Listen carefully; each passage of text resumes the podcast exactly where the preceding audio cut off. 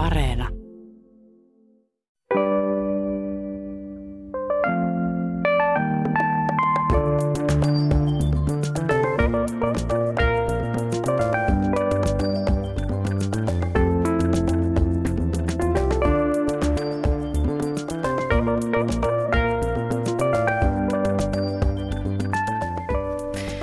Oikein hyvää huomenta.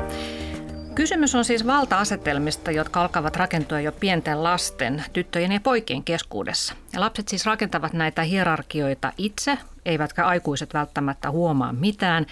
Ja näin nämä hierarkiat saavat vahvistua aikuisuuteen asti, jolloin niitä on sitten jo vaikeampi purkaa. Ja tästä me puhumme nyt. Oulun yliopistossa on menossa Suomen Akatemian rahoittama viisivuotinen tutkimushanke, jota sinä akatemiatutkija Tuija Huuki johdat. Ja otsikkona teillä on alakouluikäisten seurustelunomaiset suhteet. Ja me puhutaan nyt nelos-, viitos-, kutosluokkalaisista, noin 10-12-vuotiaista lapsista. Se on se ikä, jolloin lapsia alkaa kiinnostaa vastakkainen tai sama, sama sukupuoli seurustelu mielessä. Ja tähän tutkimukseen saa Tuija Huuki pitänyt opettajakoulutettavien ja, ja tohtoriopiskelijoiden kanssa työpajoja lasten kanssa. Eli te olette saaneet kuulla, mitä lapset itse kertovat näistä seurusteluasioista. Te olette viettänyt 80 tuntia lasten kanssa taidelähtöisissä työpajoissa, niin kerrankin nyt siis kuuluu lasten oma ääni akateemisessa tutkimuksessa. Joo, kyllä mikä ei siis sinänsä ole ihan itsestään selvää, että siis tutkimuksessa tulee ilmi se, mitä lapset itse ajattelee ja mit, mitkä on heidän omat ajatukset ja kokemukset. Ja jos, jos ajattelee vielä näitä jotenkin näitä kaverisuhteiden haasteita ja seurusteluomaisia suhteita, niin ne on hirveän herkkätuntoisia, hirveän vähän puhuttuja aiheita hmm. sillä lapsuudessa – ne on semmoisia, mitkä voi tuntua nololta, niitä voi olla tosi vaikea sanottaa. Sinne sisältyy paljon tabuluonteisuutta.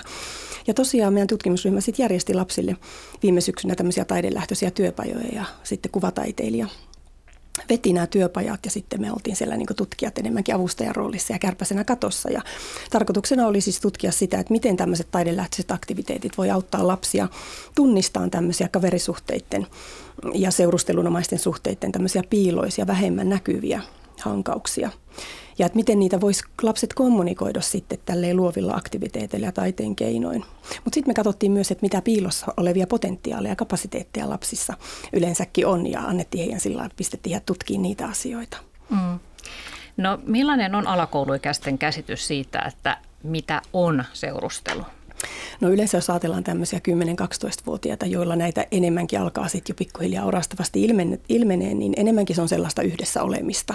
Ei sitä sillä tavalla välttämättä havaitse. Se on hengailua tai tietoa, joka kiertää siellä lasten keskuudessa, että vaan todetaan, että no nämä nyt seurustelee tai nämä seukkaa ja näin. Että et, et, no miten ne sitten oikeastaan ilmenee, niin tytöt sanottaa sitä monesti niin, että he haluaisivat poikien kanssa sit tehdä vaan hengailla yhdessä ja tehdä tämmöisiä kivoja asioita, rauhallisia asioita ja puuhastella yhdessä tämmöisiä arkipäiväisiä asioita, mutta sitten joillakin pojilla siihen sit sisältyy tämmöistä häiritsevää toimintaa tai riehumista tai tyttöihin kohdistuvaa härnäämistä ja sillä tavalla siitä tulee hyvin monimutkainen sekoitus tämmöisiä mukavia asioita ja sitten siitä ahdistavia ja häiritseviä asioita. Mm. No te olette nyt saanut tämän aineiston kerättyä kasaan ja olette aloittanut analyysivaiheen, niin mitä Tuija Huuki voit jo nyt todeta, että millaisia ne on ne valta-asetelmat, mitä lapset keskenään rakentavat? Hmm.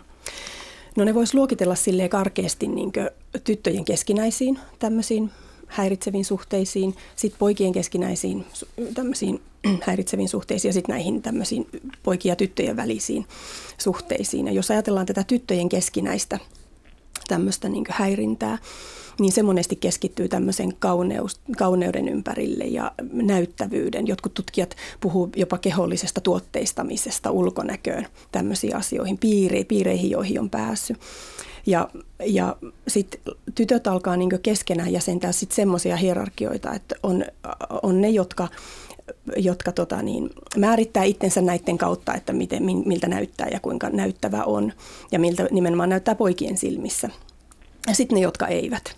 Ja sitten siihen sisältyy paljon tämmöistä jännittävyyttä ja ollaan isompia kuin oikeasti ollaankaan, ollaan ja näin. Ja sitten jos mennään poikien välisiin suhteisiin, niin se sitten taas muodostuu enemmänkin tämmöisen niin kuin siihen, että mitä se perinteinen poikuus tai maskuliinisuus on tämmöisen vahvuuden, voiman, kovuuden tai rohkeuden ympärille ja sitten sillä, niiden kautta boostataan sitä omaa asemaa sillä, että uskaltaa ja on semmoinen tosi poika. Ja siinä sitten tämmöinen homofobia on hirveän vahva, että pyritään leimaan tiettyynlaisia poikia, jotka ei täytä näitä kriteerejä, niin sitten jotenkin niin kuin nössöiksi tai homoseksuaaleiksi tai näin.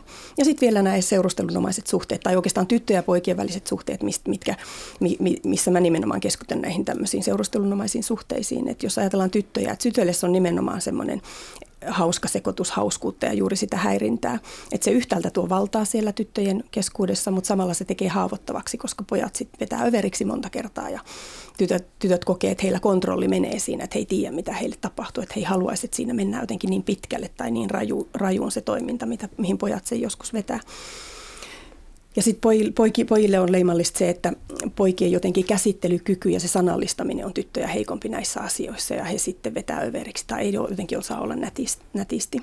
Mutta merkille pantava tässä on se, että, että on merkittävä osa lapsia, jotka kuitenkin, puhuttiinpa seurustelunomaisista suhteista tai ihan kaverisuhteesta, niin kuin lapset itse nimittää, että monet haluaisi kuitenkin vaan olla kavereita. Että se on siinä, että haluttaisiin viettää aikaa yhdessä ja olla mm. kavereita. Mm. Mutta monenlaista ryhmäpainetta mm. näissä niin kuin kaikissa näissä suhteissa, mitä, mitä tuota, luettelit, että se on tietysti paine olla suosittu ja putoaako sitten hierarkiassa pohjimmaiseksi ja millaista, millaista mallia pitää ottaa. Miten nämä nelosvitosluokkalaiset lapset yleensä reagoivat, kun te siellä työpajoissa aloitte puhua seurusteluasioista?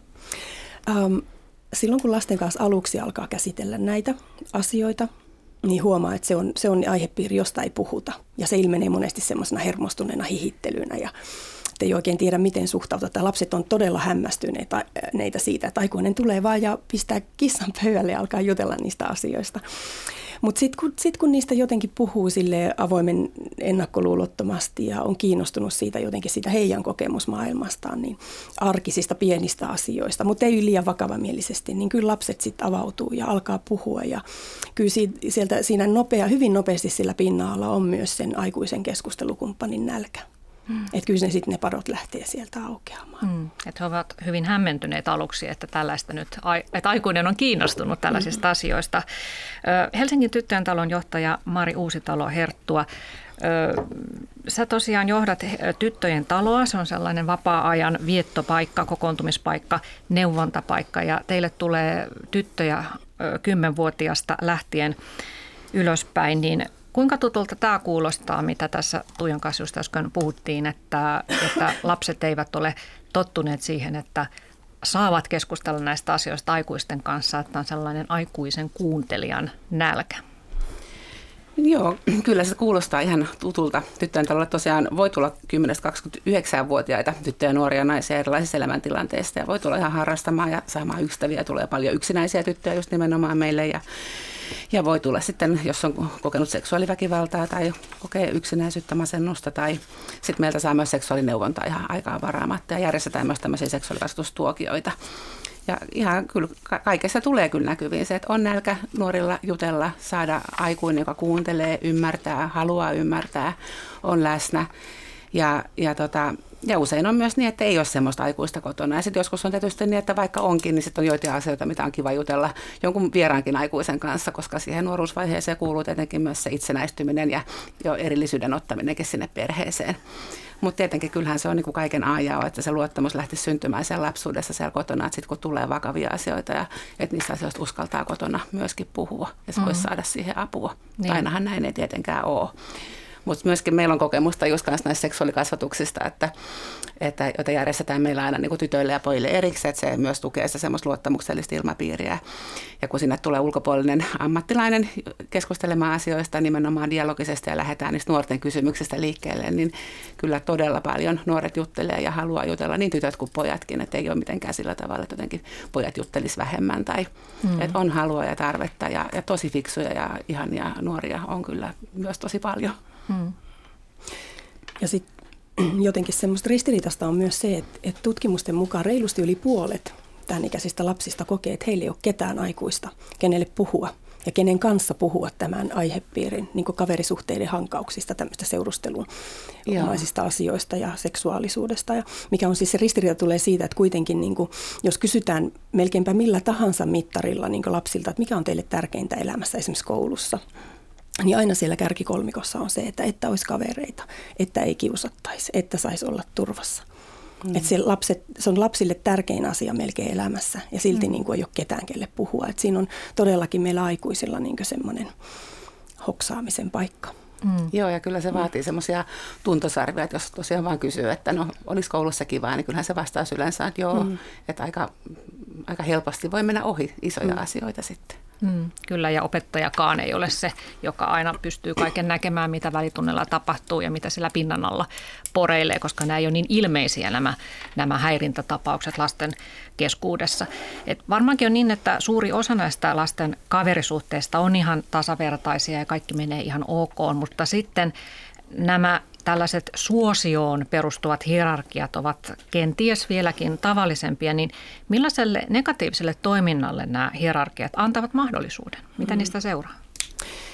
No suosiojärjestelmät alkaa niin kehittyä sillä lailla, että että kun maailmahan on pullolla eroja, että on, on sinistä ja punaista ja ne on vain eroja, mutta siinä vaiheessa, kun niitä eroja aletaan laittaa paremmuusjärjestykseen, eli erot ei olekaan enää pelkkiä eroja, vaan lapset alkaakin asettaa näitä niiden avulla niin itseä ja toisia niin hyviin ja huonoihin, hyväksyttyihin ja ei hyväksyttyihin. Eli jotain vaikka harrastusta aletaan pitää arvokkaampana kuin jotain toista harrastusta tai toimimisen tapaa. Että et esimerkiksi juuri ne, jotka on mukana tyttö- ja poikakaverikuvioissa, että olisi jotenkin parempia kuin ne, jotka ei, tai että pitkät hiukset on tytöllä arvokkaammat kuin lyhyet hiukset, tai violet lenkkarinauhat on paremmat kuin keltaiset tai mustat.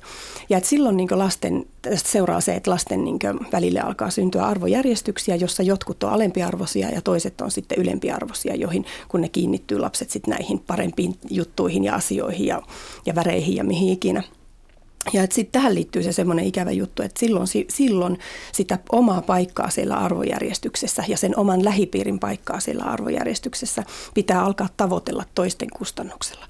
Eli painaa itseä heikompia alas ja puustata sillä tavalla sitä omaa paikkaa.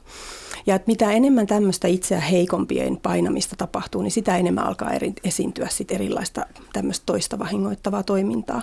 Sitten nämä arvojärjestelmät vahvistuu ja syntyy suosiojärjestelmiä, jotka asettaa vielä enemmän paineita sit kamppailla vallassa. Ja sitten kun se kehä saa kehittyä rauhassa ja ei kukaan sitä oikein näe, koska ne on niin, monesti niin piiloisia, niin sitten me ollaan hirmu helposti näissä kiusaamisen, kiusaamisen jatkumoilla jo.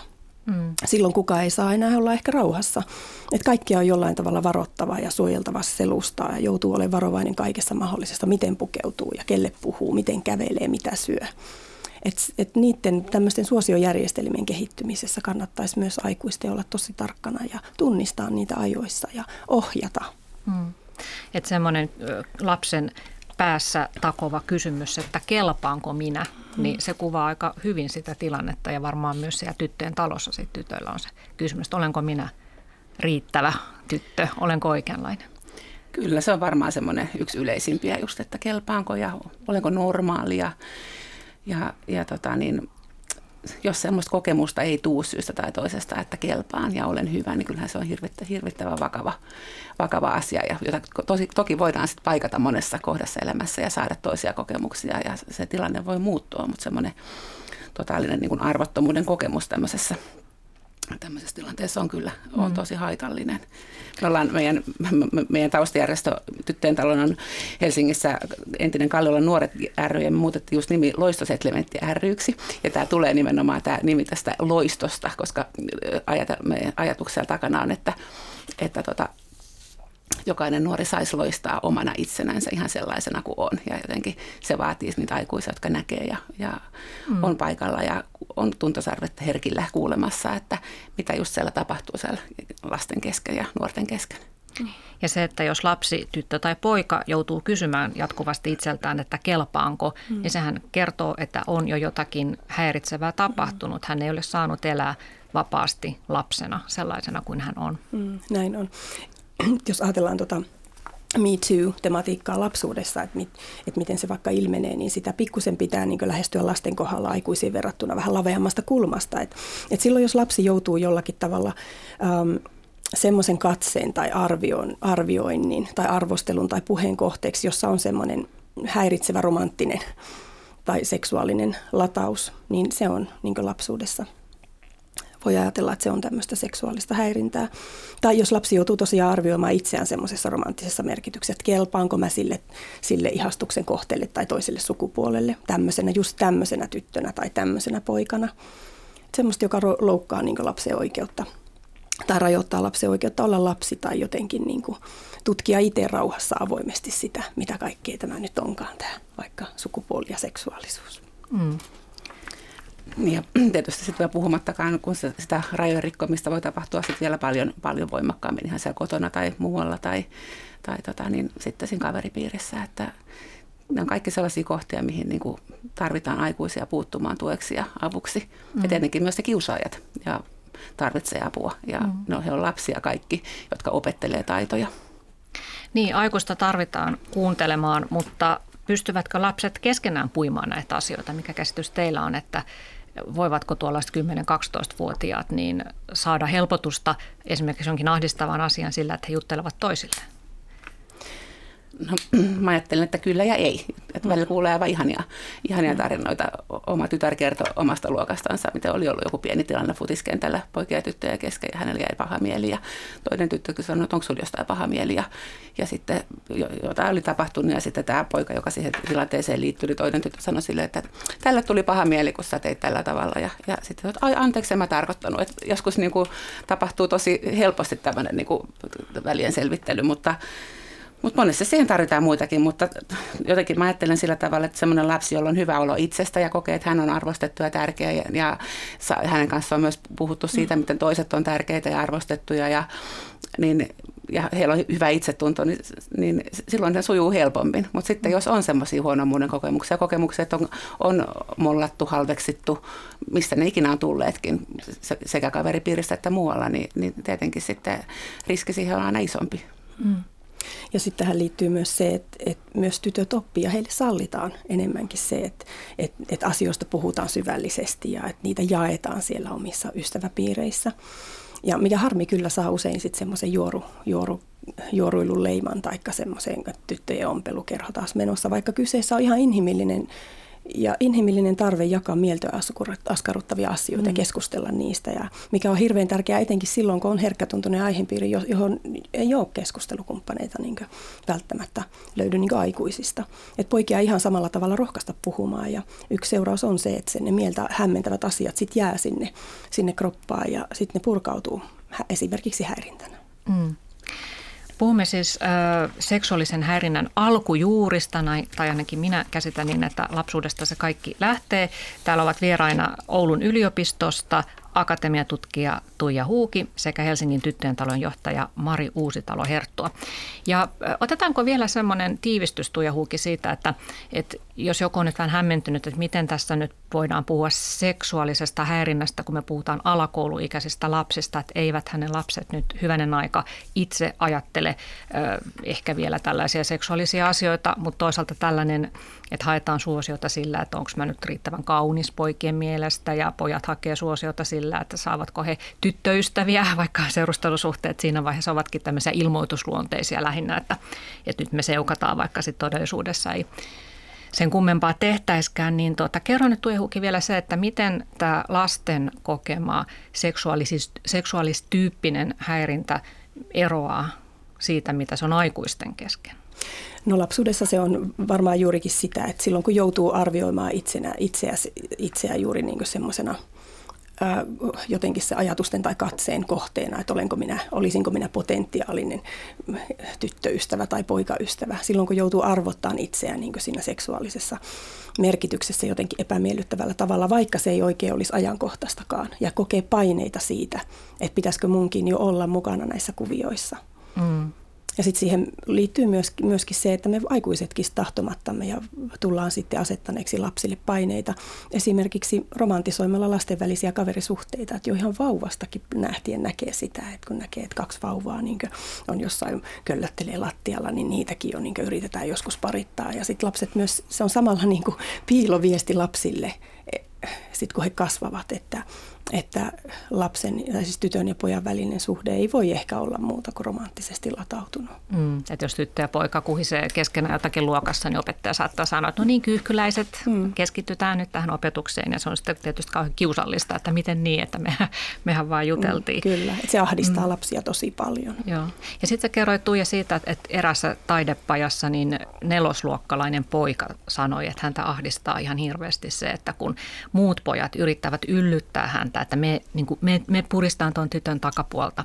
Ja kun hän ei halua, hän ei halua olla mukana tuommoisessa toiminnassa, mutta se poikien paine on niin mm. kova, että, että me tekee nyt se, että ikään kuin jonkinnäköinen koe sille, että ootko sä nyt hyväksytty tähän porukkaan. Mm. Todella monet pojat, ihan yllättävän monet pojat kokee, että heitä ahdistaa se, että minkälaisia vaatimuksia niin tämä kulttuuri ja tämä maailma asettaa pojille. Että todella moni poika tulee sanomaan, että, että itse asiassa se he, heitä rasittaa se, että pitää hypätä korkeammalle kuin haluaisi tai tehdä uhkarohkeampia temppuja kuin haluaisi. Ja, että he haluaisivat olla myös pehmeämpiä ja, ja yhdessä pajassa pojat sanoivat, että jos heiltä ei vaadita mitään, niin he vaan on. He pistää villasukat jalkaan ja köllöttelee omalla sängyllä ja, ja katselee teletappeja.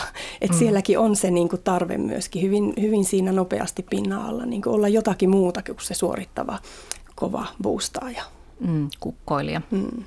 No tästä me päästäänkin sitten vähän seuraavaan näkökulmaan, eli että et millaisia arvos, arvotuksia ja odotuksia, äh, arvostuksia ja odotuksia tyttöihin ja poikiin liittyy. Ei pelkästään se, että mitä lapset ajattelevat, että millainen pitää olla tosi pojan tai tosi tytön, vaan mitä aikuiset äh, ajattelevat näistä sukupuolirooleista. Että meillähän tämä ympäröivä kulttuuri pyrkii voimakkaasti juurruttamaan näitä normalisoituneita tyttöyden ja poikuuden malleja. Pojat ei saa itkeä, he eivät saa olla haavoittuneita, sen sijaan heitä rohkaistaan ilmaisemaan aggressiivisuutta. Ja tämä on sinänsä niin kuin omituista, koska kuitenkinhan on niin, että jos ajatellaan ihmisiä, niin, niin usein siis kaksi tyttöä voi olla keskenään erilaisempia kuin mm. tyttö ja poika, että sukupuolten välillä on erilaisuutta enemmän kuin, tai sukupuolten niin kuin kesken vertailussa. Mutta tota, miten nämä lapset ö, teidän kokemuksen mukaan itse tiedostaa sen, että millaisia heidän pitäisi olla sukupuolensa edustajina?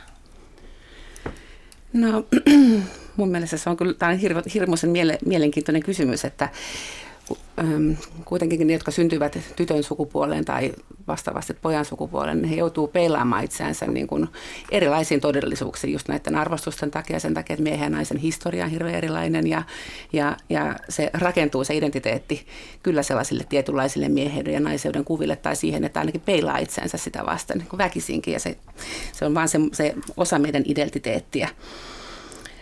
Ja jos noita näitä tyttöjen ja poikien välisiä kiusaamiskuvioitakin niin kuin ajattelee, niin että mikä, kuinka paljon siellä on just sitä sitten, milloin kenenkin tulkintaa, että mitä siellä tapahtuu, että jos, jos tota niin, tytöt ja pojat leikkii vaikka pusuhippaa, niin kyllä siinä varmaan ihan puoli ja toisen tapahtuu sellaisia rajojen ylityksiä, että yhtä lailla pojat kokee, tytöt ahdistelee heitä ja, ja taas pojat kokee, että ty, niin kun, tytöt kokee, että pojat ahdistelee heitä, että tavallaan siinäkin se asia, se itse, itse asia ei välttämättä sinänsä ole väärä, mutta siinä on ainakin isot riskit, että siinä tapahtuu monenlaisia rajojen ylityksiä, jos ei siellä ole selviä pelisääntöjä aikuiset läsnä, joten, joten niin kuin paljon siinä on myös, myös semmoista, että miten me aikuiset nähdään ja tulkitaan siellä, että mitä siellä tyttöjen ja poikien välissä tapahtuu ja mikä sitten se oikeasti on se kokemus sen nuoren kohdalla.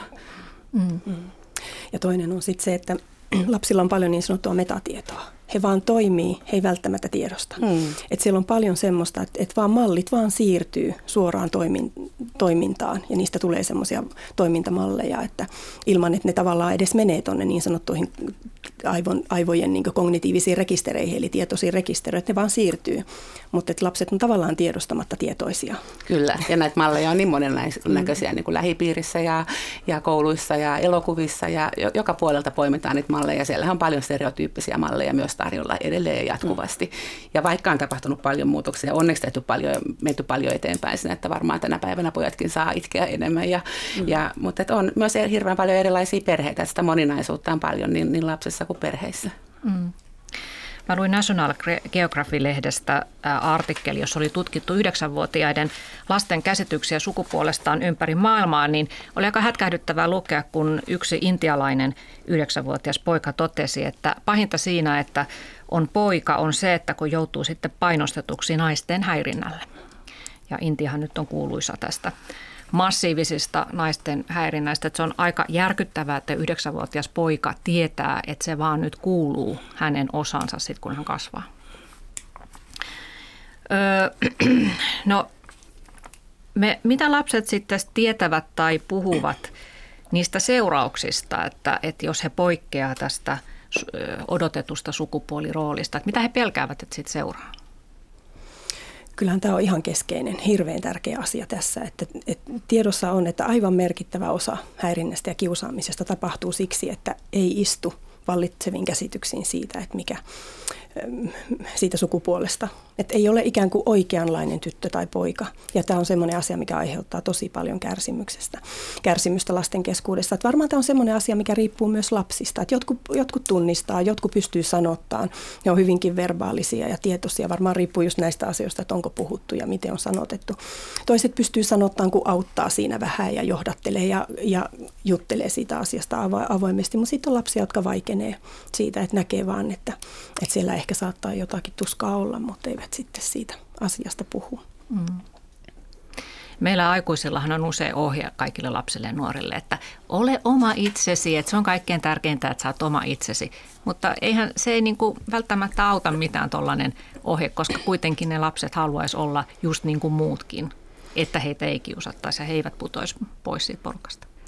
Kyllä, on se semmoinen niin ihmisyyden yksi perusdilemma tämmöinen, miten olla erillinen ja miten, miten olla sitten kuitenkin yhteydessä ihmisiin ja jotenkin tätä, tätä varmaan haetaan kaikki koko, koko elämämme, mutta, mutta kyllä mä ajattelen, että että kaiken kaikkiaan on tosi tärkeää vahvistaa sitä lasta siihen, että hänellä saa olla omia mielipiteitä ja hän uskoo omiin, omiin mielipiteisiin ja saa tuoda esille niitä, mutta se, sitähän ei voi tehdä vain silleen, että yksi vahvistaa kotona omaa lastansa, vaan se on semmoinen kulttuuri, mikä pitäisi sinne kouluun luoda, että jutellaan asioista avoimesti ja, ja opettaja ottaa puheeksi, puheeksi just miten tämmöiset, tämmöiset roolimallit rakentuu ja mitä, minkä, väli, minkä näköistä on tyttöjen ja poikien välinen kiusaaminen monesti ja, ja miten, onko, miten siihen voi puuttua. Ja huomataanko, jos joku jää yksin, että että tota, jotenkin se on niin, niin moninainen vyyhti, mutta vielä tekee mieli sanoa tuohon tuohon, että miten lapset kokee nämä erilaiset roolimallit tai sukupuolen moninaisuuden yleensä, niin, niin, niin tota, jotenkin mä ajattelen myös, että onneksi tänä päivänä on niin paljon, kuitenkin on myös erilaisia perhemalleja, että monilla lapsilla on ihan luonnollista se, että yhdessä perheessä on kaksi äitiä tai,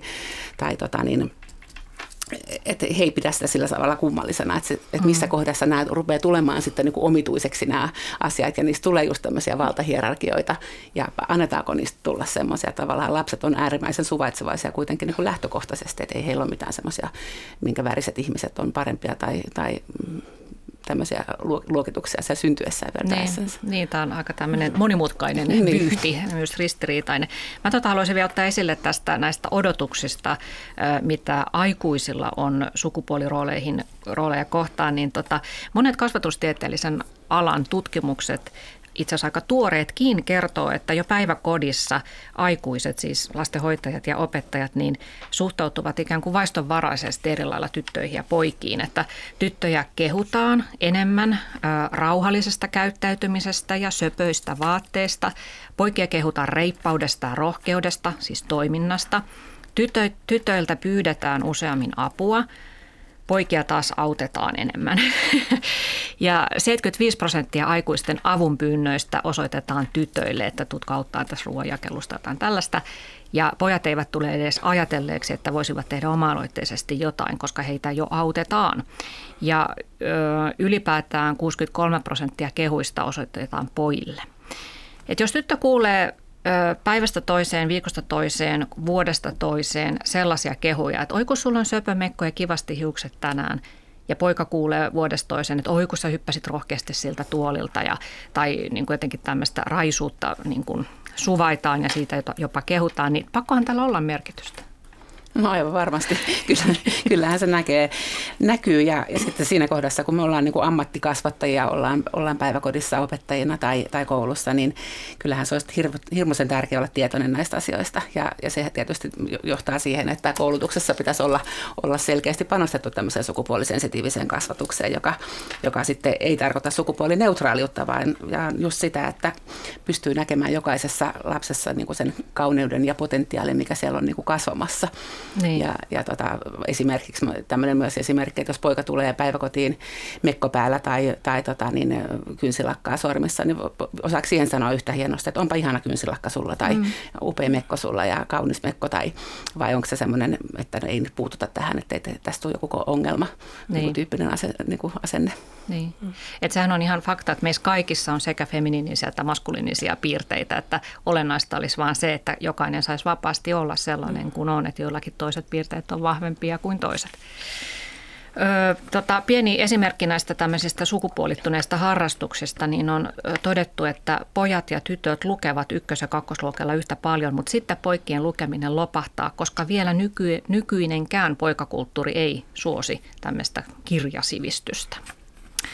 Ja varmaan myös semmoinen, mitä mallia julkisuudesta tulee, niin sekin vaikuttaa, että ei kauheasti olla saatu lukea esimerkiksi menestyneiden nuorten miesurheilijoiden puhuva julkisuudessa kirjallisuudesta tai tällaisesta. Että se on aina se malli, mitä pojat saa. Niin. Et me ollaan puhuttu tässä lasten kaverisuhteista ja siitä, että he hakevat alkavat tuossa nelosluokasta ylöspäin hakea siinä porukassa suosiota niin kuin sukupuolittuneissa rooleissa ja tytöt, tytöt tuota, vertailevat suosiotansa sillä, että ovatko pojat heistä kiinnostuneita, ovatko heillä tarpeeksi näyttävät hiukset ja, ja pojat kukkoilevat siellä sitten ryhmässä ja härnäävät tyttöjä ja mittaavat suosiotaan sillä, että kuinka monta tyttöystävää heillä ehtii olemaan vuoden aikana. Mutta mitä sanotte sitten siitä, että kuinka paljon pitäisi kuitenkin huomioida tämmöinen evoluutiobiologinen seikka, että et tota, et kyllähän meillä nyt, jos kivikauteen vertaa, niin on ohut sivistyksen kuori jo kasvatettu pintaan, mutta sen pinnan alla jyllää kuitenkin yhä biologia ja, ja kivikautiset aivot, että tämä koko... että se on siis koko luomakunnassa se seksuaalinen voima, joka pyörittää maailmaa, että urokset pörhistelevät sulkiaan ja kukkoilevat machomaisesti ja naarat sitten valitsevat, kenet valitsevat. Että, Onko tässä sitten kuitenkin jo poissa ja tytöissä siellä alakouluikäisissäkin, niin alkaa heissä olla tämmöistä alitajuista seksuaalivietin vetämää drivea. Pojat kukkoilee, etsii tyttöjen suosiota, mutta he eivät ehkä osaa tehdä sitä vielä välttämättä kovin fiksulla tavalla. Että voidaanko me sivuttaa tämmöistä evoluutioseikkaa? No, täytyy muistaa, että ihminen on kuitenkin hirveän monimutkainen kietouma. Ja että ylipäätään, jos ajatellaan elämää, niin että ei, ei kyllä voida niin jollakin yksittäisellä tekijällä selittää kattavasti jotain ilmiötä, vaan että tässäkin asiassa on hyvin monia eri, erilaisia yhteisvaikutuksellisia tekijöitä. Ja jos yritetään jotenkin kokonaan jollain evoluutiolla selittää niin tämäkin asia, niin voi tietenkin kysyä sitten toisaalta, että no miten selitetään se, että antiikin Kreikan miehisin mies oli homoseksuaali. Tai että, että miten, miten selittyy sitten se, että etnografisissa tutkimuksissa on löydetty kulttuureja ympäri eri aikoina ympäri maailmaa. Siis semmoisia kulttuureja, joihin ei kuulu toisten sukupuolten seksuaalinen häirintä. Et, et täytyy muistaa, että ihmisyyden potentiaalissa siellä on vaikka mitä. Siellä on kaikkea mahdollista julmuudesta rakkauteen ja että se, mikä ruokitaan, alkaa sitten vahvistua. Eli ei myöskään pidä aliarvioida ihmisen, ihmisen älyä ja oppimiskykyä. Että ihmisellä on kuitenkin tahto ja ihminen kyllä pystyy moraalisesti myös kestävään toimintaan ja meillähän on siitäkin vaikka kuinka paljon esimerkkejä. Ja no. kyllä, kyllä tässä seksuaalisessa häirinnässä tämmöisellä kulttuurisella oppimisella on todella merkittävä osa. Kyllä on, on ihan samaa mieltä. Ja samanaikaisesti ajattelen, että se on kyllä tosi kiehtovaa pohtia sitä. Ja sitä paljon tehdäänkin myöskin tyttöjen talossa niin kuin ryhmissä, että mitä se on, niin kuin, mitä se itselle merkitsee olla tyttö tai olla nainen. Ja, ja mitä, mikä osuus sillä on biologialla ja mikä hormoneilla ja mikä just sillä historialla ja oman perheen tarinalla. Ja hirveän monilaisilla asioilla. Se sukupuoli on niin moninainen ja mielenkiintoinen asia. Ja, ja, ja seksuaalisuus ehdottomasti osa meidän niin kuin ihan ydinidentiteettiä ja ydin, ydinminuutta jollakin tavalla. Että, Että mm. se on niin kuin kiehtovaa, sitä ei pitäisi yrittääkään laittaa ihan mustavalkoiseen pakettiin ja että asia on vaan näin, näin tai näin. Mutta kyllähän me niin kuin paljon tunnistetaan sitä, että pikkulapsissa pojat helposti use, useammin vaikuttaa siltä, että ne tykkää telmiä ja painia ja, ja, ja, ja, ja tytöt leikkii vähän toisenlaisia leikkejä. Ja mistä se sitten ikinä kumpuakin, joskus mä ajattelin, että ei se edes ole niin hirveän kiinnostavaa. Että tärkeämpää on se, että jokainen heistä voisi niin kuin kokea, että he on hyväksyttyä, arvostettua, saada ohjeita ja saada rajoja ja saada rakkaudellisia rajoja ja kokea hyväksyntää silloinkin, kun he ei, he ei osaa toimia sillä, kun tämä yhteiskunta odottaa. Mutta että nimenomaan siellä olisi niitä peiliä ja seiniä ympärillä, jotka, jotka tukee sitä kasvua. Mm, kyllä, ja vaikka sitten biologi- biologiset vietit jylläävätkin pintamme alla, niin nythän on kysymys siitä, että me opettelemme käyttäytymään käyttäytymistapojen oppimisesta. No myöskin käyttäytymisessä, mutta ehkä sitten vielä syvemmin mä ajattelen, että se lähtee just siellä kohtaamisesta, että sieltä tulisi semmoisia niin empatiataitoja, mm-hmm. eli kokemusta siitä, että, että mitä se on se kaunis käytös toista kohtaa, miksi niin tehdään, miltä itsestä tuntuu, jos käyttäytyy jollakin tavalla toiseen kohtaan. Että tietenkin käytöstavoilla opi, opituillakin pärjää pitkälle, mutta että se tavallaan, että se olisi vielä vähän semmoinen syvempi kokemus niin kuin omasta arvokkuudesta ja toisen, toisen arvosta. Tässä oli äänessä Helsingin tyttöjen talon johtaja Mari Uusitalo Herttua ja lisäksi täällä on akatemiatutkija Tuija Huuki Oulun yliopistosta. Puhutaan nyt tämä loppuaika siitä, että mitä meidän nyt pitäisi tehdä, jos me halutaan, että seksuaalinen häirintä jossain vaiheessa edes vähän lievittyisi tällä planeetalla, niin, niin tuota, pitäisi pyrkiä jotenkin ö, puuttumaan näihin hierarkioihin, joita lapset siellä kovaa vauhtia jo rakentelevat keskenään, koska aikuiset eivät huomaa, mitä siellä heidän välisissä suhteissaan tapahtuu, niin onko sitten ainoa keino nyt sitten tämä, että mistä vähän tässä olikin viitettä jo, että, että lähdetään seuraamaan tätä sukupuolisensitiivisen kasvatuksen viitoittamaa tietä, että tytöt oppisivat panemaan hanttiin ja, ja pojat uskaltaisivat olla herkkiä? Mä ajattelin, että varmaan sitäkin, mutta sitten myöskin toisinpäin, että molemmat oppisivat niin kuin monen, monen, monenlaisia taitoja. Mm. Että me ei yritettäisi laittaa niin kuin liikaa lokeroihin, että tytöt on tämmöisiä, vaan just laajentaa niitä mahdollisuuksia silloin, kun tyttö itse tai perhe kaventaa niitä mahdollisuuksia. Ja sitten vastaavasti myös, myös niin kuin poikien kanssa keskustella siitä, että, että miten, mitä siinä tilanteessa tapahtuu ja pysähtyy jotenkin kuuntelemaan sitä. Joo. Joo, mä tota itse muistan lapsuudesta, että jo pienenä tyttönä, niin mä totuin siihen, että mä kuulin aikuiselta tämmöistä, että no pojat on poikia ja rakkaudesta se hevonenkin potkii, jos pojat häröili ja veti letistä ja muuta sellaista. Että sitä tavallaan alkoi oppia itse ottaa, että okei, tämä nyt vaan on tällainen tämä, tämä maailma ja mä nyt vaan on tyttö. Mutta entäs jos pojille ei olisi sallittu yhtään sen raisumpaa käyttäytymistä kuin tytöltä. Että jos meille tytöille olisi sanottu, että hei, et, älä anna sen vetää letistä, että työnnä se takas, sano se takas, olisi boostattu tyttöjen itsetuntoa. Muuttaisiko se maailma? Mm, vastikään on alkanut kuulua semmoisia ääniä, alettu puhua siitä, että todellakin, että pitäisikö myös pojilta alkaa vaatia enemmän myös tämän asian suhteen. Niin, koska se kuitenkin on jonkinnäköinen tuntuma mulla, että pojille sallitaan mm. yhä enemmän kuin siis mm. tytöille. Ja se näkyy myös esimerkiksi koulussa. Paljon puhutaan siitä, että nyt pojat on tämmöisiä, koulua pitää muuttaa poikia varten. Mutta nyt on alkanut yhä liha, enemmän ja enemmän lisääntyä se, se, ne äänet, että, että meidän pitäisi alkaa vaatia myös pojilta kurinalaisuutta ja pinnistelyä ja vastuunottoa erilaisissa asioissa. Ja, ja tämä on varmaan tämä Me Too-aihepiiri yksi, yksi niistä. Kyllä, ja sitten mä ajattelin jotenkin myöskin sitten poikien kykyä herkkyyteen, joka heillä tietenkin on ihan samalla tavalla siellä olemassa. Että tutkimustahan myös kertoo siitä, että poike, poikalapsia pidetään paljon vähemmän sylissä, että heitä tavallaan, he saa myös vähemmän semmoista hoivaa ja silloin myös mm. oppivat vähemmän käyttämään sitä, että se on myös yksi osa alue. Ja samalla tavalla sitten vielä tämä niin kuin seksuaalikasvatus, että niin kuin se, mitä vanhemmat antaa lapsille, mitä päiväkoti antaa, mitä koulussa annetaan, että kuinka paljon siellä puhutaan jatkuvasti aina tilanteeseen liittyen niistä omista rajoista, toisen rajojen kunnioittamista. Pysähdytään sen asian äärelle ja, ja myöskin lapset itse tietää, mitkä on heidän sellaisia alueita, mihin muut ei saa koskea, tuonne bikinialueet, johon, johon kenelläkään ei ole ilman lupaa oikeutta koskea. Ei myöskään lääkärillä ilman, että lääkäri kysyy, että onko, että mä nyt, nyt, nyt tai kertoo, että mitä nyt on taikomus tehdä. Mm. Paljonhan niitäkin tarinoita kuulee jotenkin lapsilta kouluterveyden tarkastukset yhtäkkiä on käsityönnetty housu, eikä mitään kerrottu tai vaikka se on lääkärin tutkimus, niin siinäkin tavallaan se sama lapsarajojen kunnioittaminen niin, ja kiertäminen. Hmm. Ja tämä on mielenkiintoinen seikka myös tämä, nämä asenteet aikuisten taholta ja mitä, mitä koulussakin tapahtuu, koska suuri osa opettajista ja, ja päiväkotiohjaajistahan on naisia. Eivätkö naiset jotenkin luontaisesti osaisi nyt hoitaa tätä hommaa kotiin ja kasvattaa niistä lapsista tasa-arvoisia ja sellaisia, jotka kunnioittaa toisia ihmisiä suku, riippumatta siitä, mitä sukupuolta nämä ovat? No ne opettajat varmasti, jotka on, on tietoisia, miten sukupuolivastuullista tai sukupuolisensitiivistä kasvatusta tehdään, niin he kyllä osaa. Et, ja se näkyy heidän luotsaamissa lapsiryhmissä. Se näkyy siinä, että siellä ei valtasuhteet pääse kehittyyn kiusaamiseksi ja se näkyy voimaantumisena, monenlaisten lasten voimaantumisina. Ja, M- mitä he tekevät sitten? Mitä he tekevät oikein? Ää, no he niinkö, purkavat ihan pienistä. He niinkö, tavallaan tarttuvat asioihin pisaravaiheessa. He näkee ne kohdat, milloin ikään kuin on se heidän momentum. Ja he tarttuu niihin kohtiin ja purkaa ne asiat siinä paikassa, esimerkiksi keskustelussa, miltä tämä tuntui toisesta osapuolesta ja toisesta. Ja se tarkoittaa sitä, että silloin ikään kuin se akateeminen aines, sen opettaminen loppuu siihen. Ja sitten käydään se asia, mikä on akuutti siellä tavallaan ihmissuhteiden puolella. Siitä ikään kuin tehdään opetettava sisältö ihan siinä niin kuin lukemisesta tai laskemisesta. Laske, laskemisesta. Hmm.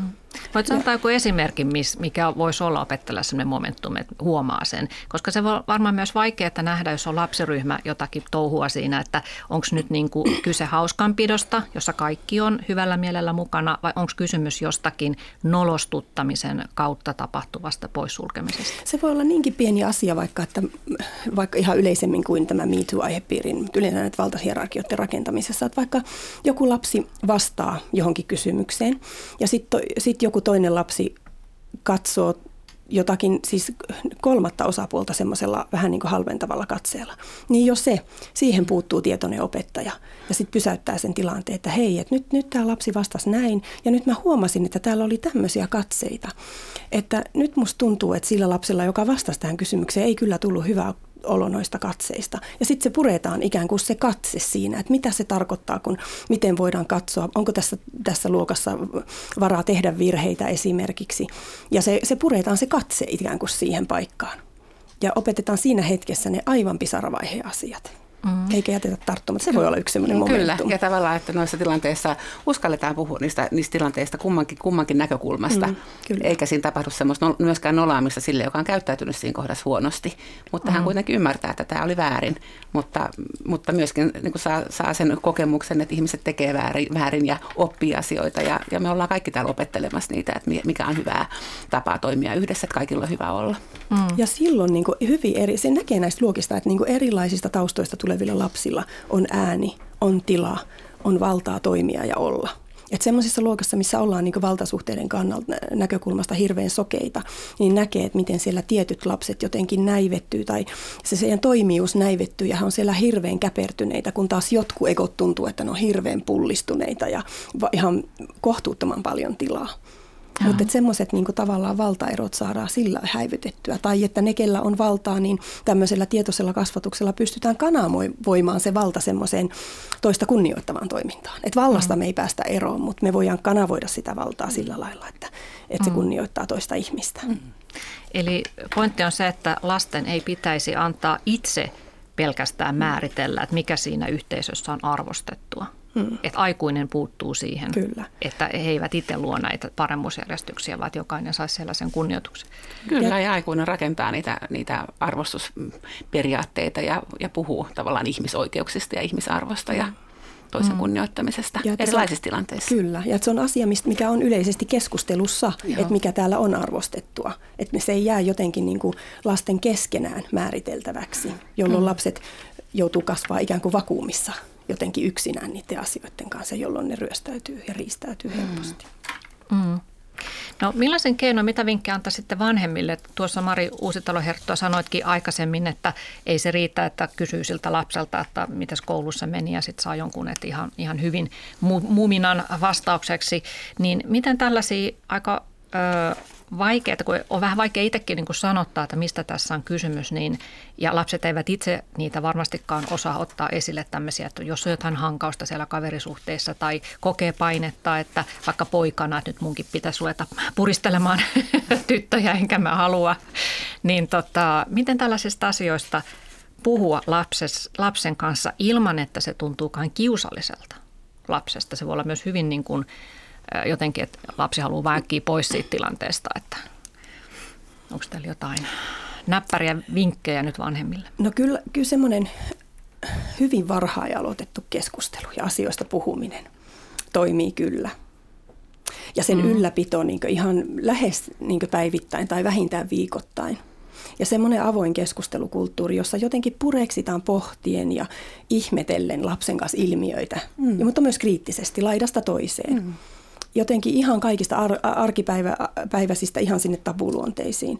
Ja että ehkä tässä pääpointti on se, että puhua niistä asioista ennen kuin niistä tulee lapsille ajankohtaisia. Että se jotenkin antaa niitä valmiuksia kohdata niitä sitten. Että lapset ei tule jotenkin yhtäkkiä tuu törmänneeksi sitten niin kummallisia hämmentäviä asioihin, koska niitä on jo pureksittu kotona. Mm. Mm. Kyllä mä ajattelen ihan samoin, että mitä varhaisemmin aloittaa semmoisen keskustelun erilaisista asioista, mikä, mitä näkee ja kohtaa. Kertoo myös itsestä esimerkkejä, miten muistaa, kun on tuntunut kurjalta tai, tai tota, niin miten on, on mennyt heikommassa asemassa olevan puolelle jossain tilanteessa luokassa. Tai se vaatii paljon rohkeutta, niin kuin sanoi ääneen, että et sä voit tolleen, tolleen tehdä tolle toiselle mun luokkakaverille. Mm. Mutta murrosiassahan on hirveän vaikea puhua mistään asioista, että sitä usein huomaa, että nuori käpertyy omaan kuoreensa, mutta ehkä tietenkin jos se puhe, puheyhteys on luotu jo aikaisemmin, niin se on sitten saa ehkä jonkun vastauksen mm. jopa murrosikäiseltä. Ehdottomasti. Että mulla on semmoinen esimerkki, että, että kun lapsen kanssa on puhuttu, mulla on yksi semmoinen äiti, joka, joka, joka oli tehnyt lapsen kanssa tämmöistä avointa seksuaalikasvatusta, tai siinä perheessä oli tehty jo ihan pienestä pitää, ja lapsi oli sitten siis poika, 13-vuotias, ja he olivat sitten ruokakaupassa, ja sitten poika pysähtyy siihen kondomihyllyn kohdalle ja kattelee sinne ylös, että no tuolla niitä nyt sitten on. Ja isä ja äiti pysähtyy siihen myös, että no niin, niitä sitten kyllä on. Ja katsotaan minkälaisia, että on nyppylää ja on tuommoista ja vuovaa ja kaikkea. Sitten se äiti tai isä nappaa siitä sen kondomipaketin matkaa ja ostaa sen sitten siihen, ja, että on sulle. Mm. No, hän sitten poika sitten ihan tosi onnessaan, niin kuin, että hän saa tähän tämän tutkija pistää sen taskuun ja sitten mennään kotiin ja sitten se poika tutkii sen, että hän niin kuin, kerta kaikki hän aukaisee sen, että no tämmöiseltä tämä tuntuu, että tämä on ihan tahmanenkin ja sitten täyttää vedellä, no viisi litraa on vetoisuus ja se poksahtaa ja, ja et se ei ole minkään, millään lailla ongelma hänelle. Mm. Mm. Eikä se ollut koko perhe, että hän niin kuin ikään kuin kohtas. siitä ei tehdä semmoista kiusallista niin, asiaa. Että hän ikään kuin kohtasi se ihan toisella tavalla sen koko, mm. koko kapistuksen ennen kuin se on mm. millään muulla tavalla hänelle mm. ajankohtainen. Et mä sanoisin, että siinä on niin kuin seksuaalikasvatuksessa onnistuttu, jos Kyllä. ikään kuin se avo- keskusteluyhteys on niin avoin. Näin on, mutta se on ihan totta myös, että monesti murrosiassa tuntuu, että on hankala, hankala jutella. Sen lapsen mielestä on hankala jutella vanhempien kanssa ja vanhemmat tuntee, että vaikka mä mitä kysyisin, niin en saa mitään irti. Että, että tota, niin kyllä se, kyllähän sitten on ihan hyvä, että on muitakin aikuisia sen lapsen ympärillä ja just, että nämä olisi myös koulussa nämä seksuaalikasvatukset ja ja tota niin, ihmisyyskasvatukset jotenkin hyvin pudottuna sinne opetusohjelmiin just sillä tavalla, että se ei ole yksi kappale, joka läpikäydään, vaan niihin tartutaan eri tilanteissa, kun asiat tulee pinnalle. Että tietyllä tavalla semmoinen luokka, niin jotenkin siihen luokan rakenteeseen pitäisi kuulua semmoinen jatkuva ryhmäytyminen ja, ja miten oppii huomioimaan toinen toista niin kuin kaikkien aineiden sisään jotenkin rakennettuna eri tavoin. Että mm. Jos se on yksi erillinen saareke, joka opetellaan kerran yhtenä päivänä ja sitten se osataan. Niin. Jos ei siitä omasta murrosikäisestään saa mitään irti, niin voi aina ohjata sitten tyttöjen tai poikien talon. Niitä Esimerkiksi. Hyvin monessa kaupungissa mm. Suomessa. Mari Uusitalo-Herttua, tota, tässä on puhuttu avoimen keskustelun voimasta, että se auttaa, mutta auttaako se, jos, jos ajattelet semmoista tyttöä, joka tulee teidän luo, hän on täysin mykkä, hänen itsetuntonsa on murentunut, rajat on rikottu, niin lähdettekö te voimaannuttamaan häntä sitten keskustelun avulla, että riittääkö se keskustelu? No tosiaan silloin, jos tulee semmoisena hyvin puhumattomana ja sisäänpäin kääntyneenä, niin kyllähän siinä niin ajattelee, että varmasti on tapahtunut paljon jotain rajojen rikkomista, on ollut väkivaltaa ja jotain semmoista, mistä on saanut sitä kokemusta, että mä oon jotenkin arvoton ja, ja mulle, mulle ei ole merkitystä eikä mun kokemuksella ole merkitystä. Ja kyllä siinä on hyvä lähteä just sillä tavalla hyvin sensitiivisesti ja rauhallisesti liikkeelle, että saa tulla ihan semmoisena kuin on tyttöjen talolle. Ei tarvitse sanoa, että mä tuun tänne sen takia, että tuun juttelemaan tästä aiheesta, mutta voi sanoa, että mä haluaisin, haluaisin jutella jonkun kanssa ja meillä on ryhmiä tai on yksilöllistä tukea. Ja sitten joskus se on se tapa on jutella, joskus se on liike, joskus se on teatteria, joskus se on, se on jotain taide, taideterapeuttisia menetelmiä, jossa sitten lähdetään niin myös työstämään asioita. Mutta myöskin me voidaan olla välillä ihan hiljaa ja, ja tunnustella, minkälaista on olla yhdessä ja miltä tämä tuntuu, että ollaan tässä ja voisiko, voisikohan tässä jossain kohdassa alkaa jutella jostakin, mitä kuuluu. Ja, mm. että jotenkin se on semmoista hiljalleen pikkusia askelia mennään. Ja sitten myöskin ihan oikeasti, kun tapahtuu, tulee toiselle se kokemus, että toi ihminen on tässä mua varten, eikä sillä ole kiire pois, eikä se lähde tästä ja monesti hän voi olla pitkiä vuosia prosessia, niin sitten tapahtuu kyllä ihan, ihan käsittämättömästi semmoista lasten niin kuin voimaantumista ja, ja löytyy se yhteys itsensä uudestaan ja alkaa kokea, että on, on arvokas ja tärkeä. Mm. Ja kyllähän siinä on myös merkitys sillä, että siinä on monesti se ryhmä, johon ehkä jossain vaiheessa uskaltautuu mukaan joko sinne meidän vaikka avoimen kahvilaan tai sitten tämmöisiin suljettuihin ryhmiin, että siellä voidaan harjoitella menetelmiä, että jokaisella on puheenvuoro ja, ja kaikkien, kaikkien niin kuin mielipiteet on tärkeitä, yhtä arvokkaita, vaikka on eri mieltä. Ja, että erilaisia asioita voidaan harjoitella tai avoimessa kahvilassa voidaan harjoitella, vaikka on sellainen kokemus, että mulla ei ole ikinä yhtään kaveria, niin mä voin, mä voin tässä niin kuin, tämän, tämän, tämä ohjaaja suomaamatta järjestää tämän tilanteen sillä tavalla, että hän tulee muita pelaamaan yhdessä ja alkaa semmoista niin kuin pientä vuorovaikutustapahtumaa, mm. että ei ole itse sillian keskiössä. Että, mm. että pienillä asioilla ja askel askeleelta, mutta ennen kaikkea silleen kuunnellen ja kohdaten ja toisen niin kuin kokemusta vahvistaen. Joo. Tota, Mari Uusitalo-Hertto, sä perustit Helsingin tyttöjen talon 17 vuotta sitten, että sulla on pitkä kokemus näistä asioista. Niin vieläkö, jos ajattelet niitä alkuaikoja, niin onko näissä tyttö-poika valta-asetelmissa tapahtunut mitään muutosta tai ongelmissa, joiden kanssa e-, esimurrosikäiset ja murrosikäiset nuoret kamppailee vai ollaanko menty eteenpäin kuitenkin jotenkin jossain? No tota, tietysti olisi kiva sanoa, että ollaan hirveästi menty eteenpäin, mutta valitettavasti nämä asiat tuntuu kyllä niin kuin muuttuvan hitaasti. Että tarvitaan monta sukupolvea, että asiat muuttuu ja sitten tapahtuu taas ikäviä asioita, jotka vie asioita huonompaan suuntaan. Ja meidän, tietenkin meidän niin kuin valtarakenteet vaikuttaa siihen, meidän politiikka. Tuntuu, että tänä päivänä on paljon enemmän nuoria, jotka voi paljon huonommin ja sitten ehkä enemmän, jotka sitten voi, voi paremmin. Mutta, mutta tota, niin, on niin kuin, se, se näkyy ainakin selkeästi, että semmoinen, semmoinen että, että ei ole yhtä hyvät lähtökohdat ollut, ollut niin kuin, ja, ja tarvi, on tuen tarvetta paljon kyllä nuorten parissa.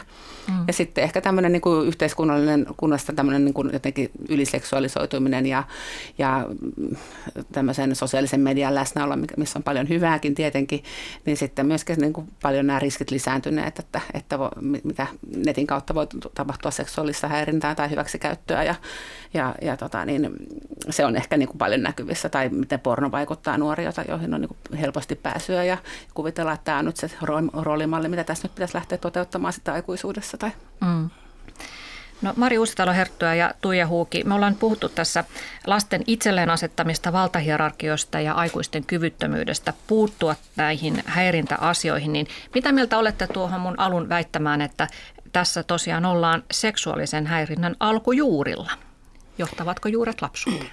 Sillä tavalla kyllä, että jos lapset tosiaan joutuu työstään koko tämän hirveän ison ja tärkeän ulottuvuuden lapsuudessa ja nuoruudessa ilman aikuisen opastusta, niin nehän luo niitä vinoutuneita suhteiden malleja sitten. Ja sitten me aikuisuuteen mennessä hoidetaan oireita esimerkiksi juuri MeToo-kampanjalla, että mm. kyllä. selvä kytkös on. Mm, mutta vastaavasti ne lasten, lasten tavat toimia heijastelee sitä yhteiskuntaa, mikä meillä on olemassa ja ne mallit, mitä, mitä, mitä tulee aikuisuudesta, joten tosi monella saralla meidän pitää tehdä töitä, että tämä asia muuttuisi. Ja kyllähän tämä MeToo-kampanja oli aivan mahtava siinä mielessä, että tuli rohkeutta puhua tämmöisistä asioista. Ja tyttöjen talolla on muun muassa tänä iltana Helsingissä tämmöinen ilta, mihin voi tulla keskustelemaan MeToo-kampanjaan liittyvistä teemoista ja mitä se on herättänyt ja mitä, mitä on häirintä ja tunnistaako semmoisen ja onko joku kokemus häirintää, mikä on tuntunut siltä, mutta ei ehkä oikein tiedä, että oliko se sitä ja niin mm. päin pois. Niin kyllä tämä MeToo-kampanjan kunniaksi täytyy sanoa, että ainakin Yhdysvalloissa se näyttää aiheuttaneen suoranaisen vallankumouksen. Eli nyt on ehkä tapahtumassa jonkinnäköinen muutos, että ihmiset alka, alkavat tulla tietoisemmaksi tästä asiasta. Teidänkin tutkimus siellä Oulun yliopistossa tekee hyvää työtä tämän asian eteen. Mutta täytyy muistaa myös iso kuva, että onhan maailma nyt muuttunut aika paljon, että jos ajatellaan mitä sata vuotta sitten Suomessa esimerkiksi naisen ja pienen tytön asema oli ja mitä se on nyt tänä päivänä, että kyllä me on etenkin päin menty. Kyllä vaan. Kiitoksia Tuija Huuki ja Mari Uusitalo-Herttua vierailustanne ja oikein mukavaa päivänjatkoa kaikille kuuntelijoille. Me tapaamme jälleen sitten ensi tiistaina. Moikka! Kiitoksia. Kiitos.